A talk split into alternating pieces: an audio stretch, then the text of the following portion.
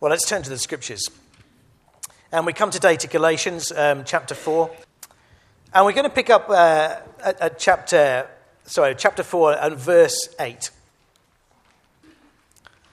And really, by the end of the chapter, we reach the end of a section um, before Paul goes on to explain how to live in Christian freedom. Paul is telling uh, the Galatian Christians uh, again and again don't go back into slavery.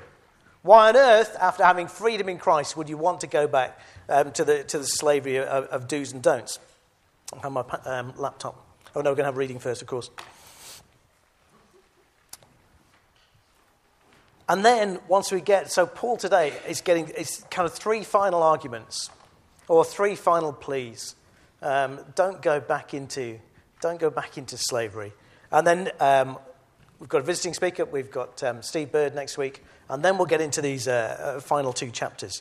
How, how then do we live uh, freedom in Christ? So we're going to pick up um, verse 8. And Paul says this Formerly, when you did not know God, you were slaves to those who by nature are not gods.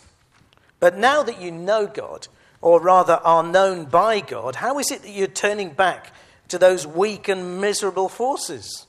Do you wish to be enslaved by them all over again? You are observing special days and months and seasons and years. I fear for you that somehow I've wasted my efforts on you. I plead with you, brothers and sisters, become like me, for I became like you. You did me no wrong. As you know, it was because of an illness that I first preached the gospel to you, and even though my illness was a trial to you, you didn't treat me with contempt or scorn. Instead, you welcomed me as if I were an angel of God, as if I were Christ Jesus himself. Where then is your blessing of me now? I can testify that if you could have done so, you would have torn out your eyes and given them to me. And have I now become your enemy by telling you the truth? Those people are zealous to win you over, but for no good. What they want is to alienate you from us, so that you may have zeal for them. It's fine to be zealous, provided the purpose is good, and to be so always, not just when I'm with you. My dear children, for whom I am again in the pains of childbirth until Christ is formed in you, how I wish I could be with you now and change my tone, because I am perplexed about you. Tell me, you who want to be under the law, are you not aware of what the law says? For it's written that Abraham had two sons, one by the slave woman and the other by the free woman. His son by the slave woman was born uh, according to the flesh, but his son by the free woman was born as a result of a divine promise. These things are being taken figuratively. The women represent two covenants. One covenant is, the, from Mount Sinai and bears children who are to be slaves. This is Hagar. And now Hagar stands for Mount Sinai in Arabia and corresponds to the present city of Jerusalem because she's in slavery with her children. But the Jerusalem that is above is free, and she is our mother. For it is written, Be glad, barren woman, you who never bore a child, break forth and cry aloud, you who were never in labor, because more are the children of the desolate woman than of her who has a husband. Now, brothers and sisters, you, like Isaac, are children of promise. At that time, the son born according to the flesh persecuted the son born by the power of the Spirit. It's the same now. But what does the scripture say? Get rid of the slave woman and her son, for the slave woman's son will never share in the inheritance of the free woman's son. Therefore, brothers and sisters, we are not children of the slave woman, but of the free woman.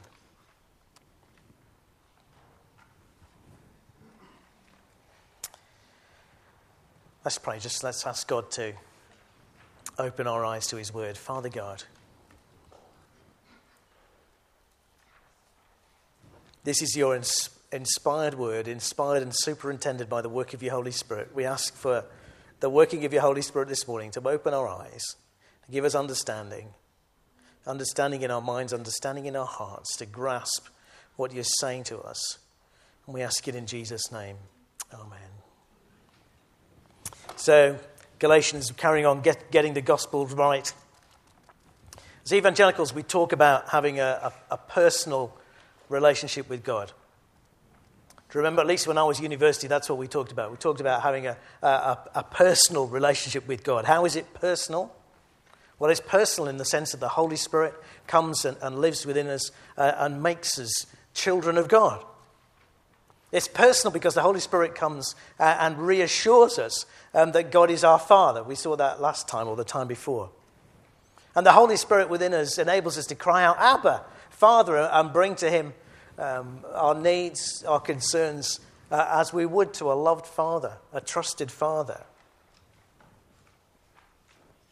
So we talk about that. We talk about that as evangelical Christians.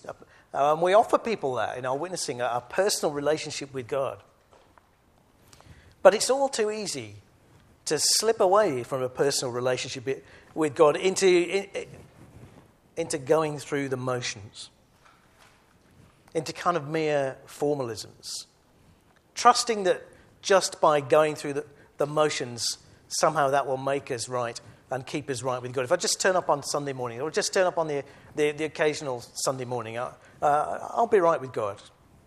My name's still on the membership list. I'm, uh, I'm right with God. And sometimes you might not think that it's such a big deal to kind of slip away from the living and personal relationship with God into a relationship which is um, formal. But Paul says it's a thing of the utmost seriousness. It's actually not a minor slip, it's going back into slavery. And here are kind of three arguments, three contrasts that Paul brings us to. Call us, please, people. Don't go back into slavery. One is the contrast between gospel faith and worldly religion. One is a co- contrast between good gospel ministry and bad gospel ministry. And the other one is that illustration at the end between whether we're children of promise or whether we're children of the flesh, children of the, of the slave woman. And let's just kind of look at them as, as, as quickly as we can in, turn. Paul says, when you didn't know God, you were slaves by nature to those, uh, sorry, you were slaves to those who by nature uh, are, are, not God. So the, the, Galatians used to worship idols. It, I don't know whether you remember, but when uh, Barnabas and Paul were in Lystra, uh, the people thought they were gods. They thought they were Zeus and Hermes. Um, and Paul says, You used to worship these gods. We recognize that they're by nature, they're not gods. We recognize they don't really exist. Um, Zeus doesn't really exist. Hermes doesn't really exist, and all those other gods um, you worshipped. But whatever you worship enslaves you. As, as he says in Romans, don't you know when you offer yourselves to someone as obedient slaves, you're slaves of the one you obey? As soon as you worship something, you, you kind of become its slaves. I think that's one of the unique things about Christianity is you worship God and He brings you freedom. I think everything, every other kind of worship is a, is a worship that takes you back into slavery. So they were enslaved when they worshipped Zeus or, or, or Hermes or, or, all of them together because there's no genu- genuine relationship. There's no genuine salvation. There's no rightness with God. There's no genuine obedience. In other words, there's no change in the, in the worshiper and the people. And there's no genuine assurance. There's no way of knowing when you've done enough. There was just a hamster wheel of continued trying to do enough and hoping you were right by Zeus or Hermes or, who, or whoever it was. But now Paul says they, they know God. Isn't that an astonishing statement? Or rather, they are known by God. Isn't that an even more astonishing statement? This morning, as a Christian, you know God and you are known by God. You have been introduced to Him. So God has broken through that uh, salvation barrier by sending Jesus to die on the cross. He's broken through that relationship barrier by sending His Holy Spirit uh, to live within you. He's broken through that obedience barrier because the Holy Spirit uh, empowers you from within and the, uh, creates a real heart change. And he's broken that assurance barrier because the Holy Spirit speaks to you that you're a child of God. But actually, the more important thing, not simply that they know God, but they're known by God. Now, those two things are always going to go together. You can't know God other than through Christ. But if in some way you, could di- you did, it would still just be half a relationship. And in some way, it would be the poorer half of the relationship. The, the greater miracle is that God knows you. And, and know in the Bible is a very intimate word. Uh, in, um, in the Old King James translation, you get something like this in Genesis 4, uh, verse 1 Adam knew Eve, his wife, and she conceived. No, in the, in the King James Version, was, was a word uh, used of um, Adam and Eve um, having children. So, knowing the Bible is always uh, uh, something more than just a kind of intellectual knowledge. God knows you. God knows you in the sense that you're on the guest list for his house. God knows you in the, it's a, in the sense that your number comes up on his phone when you call him if I can use that as a picture. But God knows you most fundamentally in the sense that He has chosen you for a relationship with Him. He knows you means that He has set His love upon you. And He knew you when His Son died and counted that death as yours. And I think it's fair to say that God knows you in a conceiving kind of way you have been born of God, and He is your Father. So Paul says to them, Why on earth would you want to be enslaved again? Why on earth would you want to be enslaved again? And he says to them, and this is probably, I would think, quite shocking to them, that, that to pick up these Jewish extras, these special days, special seasons, and special months, a reliance on the law of Moses to keep you right with God is as bad as going back to paganism. Might as well go back to Zeus uh, and Apollo. So beware things that are labeled as, uh, as special. I remember going with Nathan. Where is he? He's there. Uh, I, think it was Nathan. It might have been Sam. We went to a visit to a, uh, um, with the school to a, to a church. Um, you're going to feature in this sermon again. Apologies. Okay, just uh, it's got him worried now. Um, I remember going to a, a, church visit with the school and um, not a local church here where we used to live. Uh, and the lady minister saying, um, you know, of course, when, when Christianity started, there were kind of like, there were no buildings and, uh, and so on. And then she said, uh, as time went on, they, they found a special place to meet. And of course, the special place we were in had kind of special windows uh, and special features. And then they, uh, they said they had a special table where they would do communion. And then they appointed special people who, who wore special clothes. And I just ask you to beware special. We had a joke on um, at Elders on Tuesday morning about somebody saying, Where is the, where is the box? Uh, where is the special box for electing deacons? And um, uh, of course, it's, it's not a special box, it's just a box, isn't it? You know, but we did joke we could go and consecrate a new one, you know, if we needed one. It's just, um, um, you know, we could pray over it and lay hands on it. Um, and of course, just silly, isn't it? But in church, we, we kind of create special things. Be, be, beware special. We don't need special things, it's only Christ that is special. And when those special things become essential, then we've slipped away from our freedom that we have in Christ, back into slavery. And so Tim Keller says in this world there are, there are four kinds of people. I find this really helpful. And you can have a little think and, uh, and work out which of these you are, and I'll kind of just um, I'll turn up his notes on this. Four kinds of people. Just see if you can get your head around this. The first people are people who are law obeying and law relying. In other words, they're, they're people who, who are relying on law of Moses, relying on doing good moral things to get right with God and to stay right with God. And they're people who rely on that, that's their way of getting right with God, and they're doing it. Or at least they think they're doing it. And he calls them kind of like the new Pharisees. Okay, these people are outwardly, they look really sure about their faith. You know those kind of people. They look really sure about their faith and they, they look like they're really doing it. But actually, we find they're a bit sensitive to criticism. So says Keller and they're devastated when their prayers aren't answered. That's an interesting observation, isn't it? He says um, this includes members of other religions, but here I'm thinking mainly of people who go to church. So they're the people who are law obeying and law relying. There are some people who would say the same thing that they think it's right, the right way to get right with God, stay right with God, is to do the right moral thing, but they're not actually doing it. So they have some kind of religious conscience, but they're not living by it. He says they're more humble than the first group um, because they know they're getting it wrong.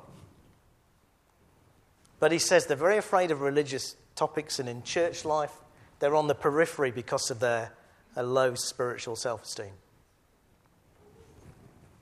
Then he says there's a third group of people.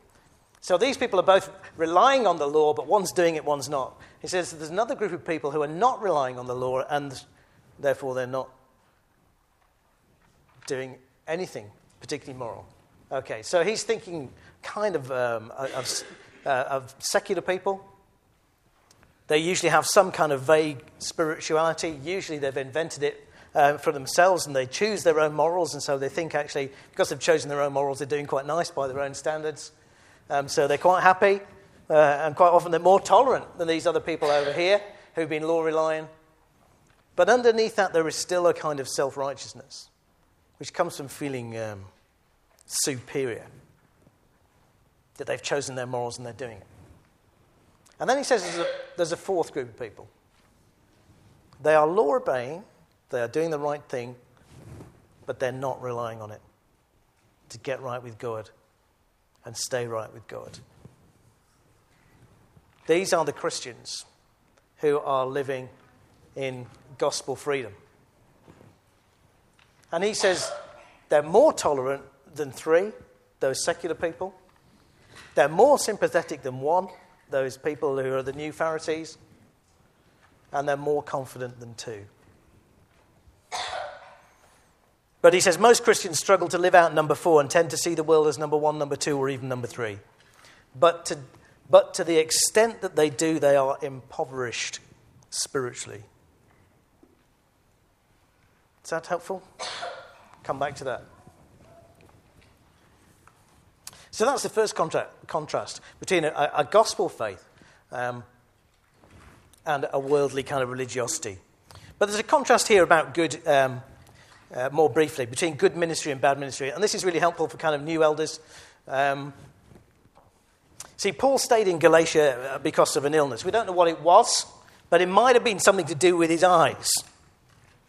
I, I, kind of did, you know, I looked up pictures kind of like for eye illness or eye infection, but I couldn't bring, them, couldn't bring myself to stick it up on the screen this morning. Um, but it might well have been something to do with his eyes because he says to them, you, if you could have done, you would have plucked out your eyes and, and given them to me. I think that's probably quite a strong hint. And then at the end of the letter, there's, there's an interesting little statement where he says, See what large letters I use as I write to you with my own hand.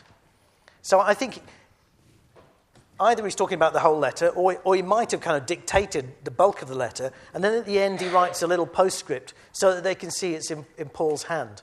But when he gets to the end, he's either so excited or possibly his eyes are so bad that he writes with a large hand. So we, we don't know any details about how Paul got tied down, but obviously he got tied down in Galatia because he had an illness.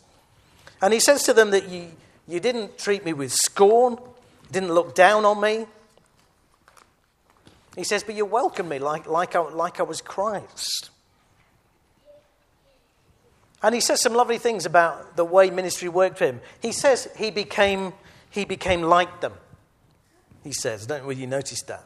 He adapted his way of life to those who are around him. So this is where Nathan comes back into it. If you want to really know Nathan or you wanted to reach into Nathan's group of people, you would need to understand the Marvel Cinematic Universe and or NFL. So if you wanted to reach that group of people, you would have to kind of, you know, you, need to know a little bit of NFL. If you want to reach bikers, you'll need to know your camshaft from your wheel bearings, or probably something more appropriate. You can tell I'm not a biker. Okay. So this is how elders are going to turn up next week. Okay. With the beard. If you want to reach surfers, I think I love, this, I love the concept that there are surfer churches down in, down in Devon uh, reaching into a different kind of culture, but I guess you need to know about boards and waves and things like that. But he became like them. It's one of the things Paul does is that all those things that are secondary he lays aside so he can get to know people and reach them with the gospel. And it just means, just means elders have to know their people and understand them. But also, he says not only that he became like them, but he encourages them now to become like him. He lives a life worth copying. It, it's like parenting. Parents, you know that your kids grow up doing what you do, not what you say. You have realized that, I assume, by now. And, and parenting is a pattern for eldering. People do what you do, not what you say. But ultimately, he's prepared to confront them when he thinks they're making a mistake. And he says here, with kind of so poignantly, Have I now become your enemy? You welcomed me so gladly, you would have given me your eyes. And have I now become your enemy by, by telling you the truth? But another Tim Keller quote says that the gospel frees us from the need of people's approval and adoration so that we can confront and anger the people we love if that's what's best for them. Did you get that? The gospel frees us from the need of people's approval so that we can confront and anger the people we love if that is what is best for them. Comes a point where ministry involves speaking the truth in love. And obviously, what Paul sees going on in his churches now is, is a wrong kind of ministry. False teachers, they want to win over the Galatians, but, but not for good. What they actually want those teachers want the Galatians to be zealous for them. You should always see a, a warning sign when somebody's gathering a clique. It's always a warning sign, isn't it, when somebody's teaching people so that they gather around them rather than they gather around Christ. It's not that zeal is wrong, it's just the direction of the zeal.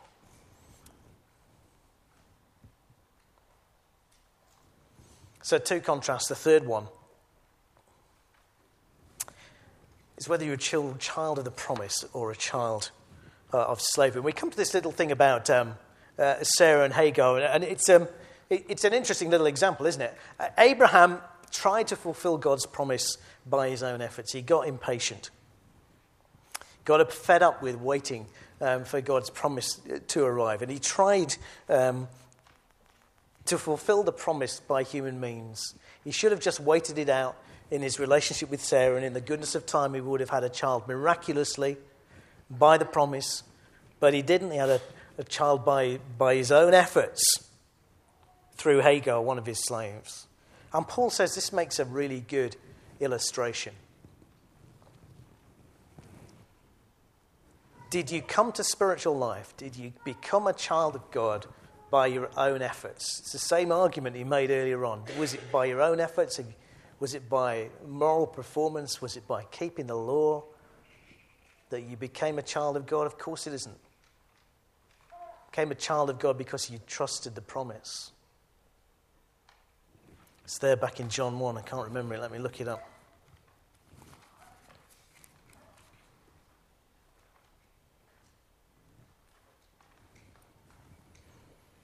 Yet to all who received him, to those who believed in his name, he gave the right to become children of God. Children born not of natural descent, nor of human decision, nor a husband's will, but, but born of God. How did you get born of God? You were born of God because you trusted a promise. You trusted the same promise that Abraham trusted. So you're a child of Sarah, like Isaac. You're not a child of Hagar. You're not an an Ishmael. And the danger is that now the Ishmaels and the Isaacs are always at odds with one another, and it continues to be the fact even, even until this day, doesn't it? That the Isaacs, those who are children of promise, are always kind of fighting against the Ishmaels, those who are trusting in, in, in law, whether it's the law of Moses or it's the law of other religions.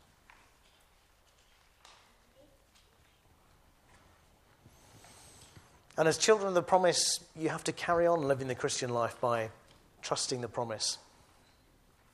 And sometimes the promise, the, the secondary part of that promise that God will change us to be, to be more like Christ, sometimes that comes so slowly.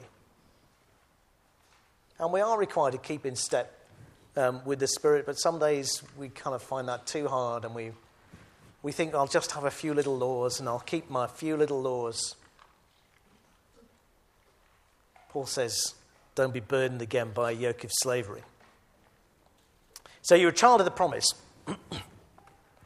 so walk in this personal relationship that God's given you, confident in the promises of God, and don't go back to a yoke of slavery. But what I want you to do is then just pause for a moment. How do I know how I'm doing? well, I think you have a little look again at those. Just um, give you a, a, couple of moments, and then we'll get um, musicians back up. But which of those describes you? Law obeying, law relying, people who think you get right and stay right with God by relying on the law. Either people who feel that they're doing it become new Pharisees, people who feel they don't do it have a guilty, a guilty conscience. Or people who are not relying on the law but then are not really bothering to do anything about it and are just creating their own little vague um, spirituality.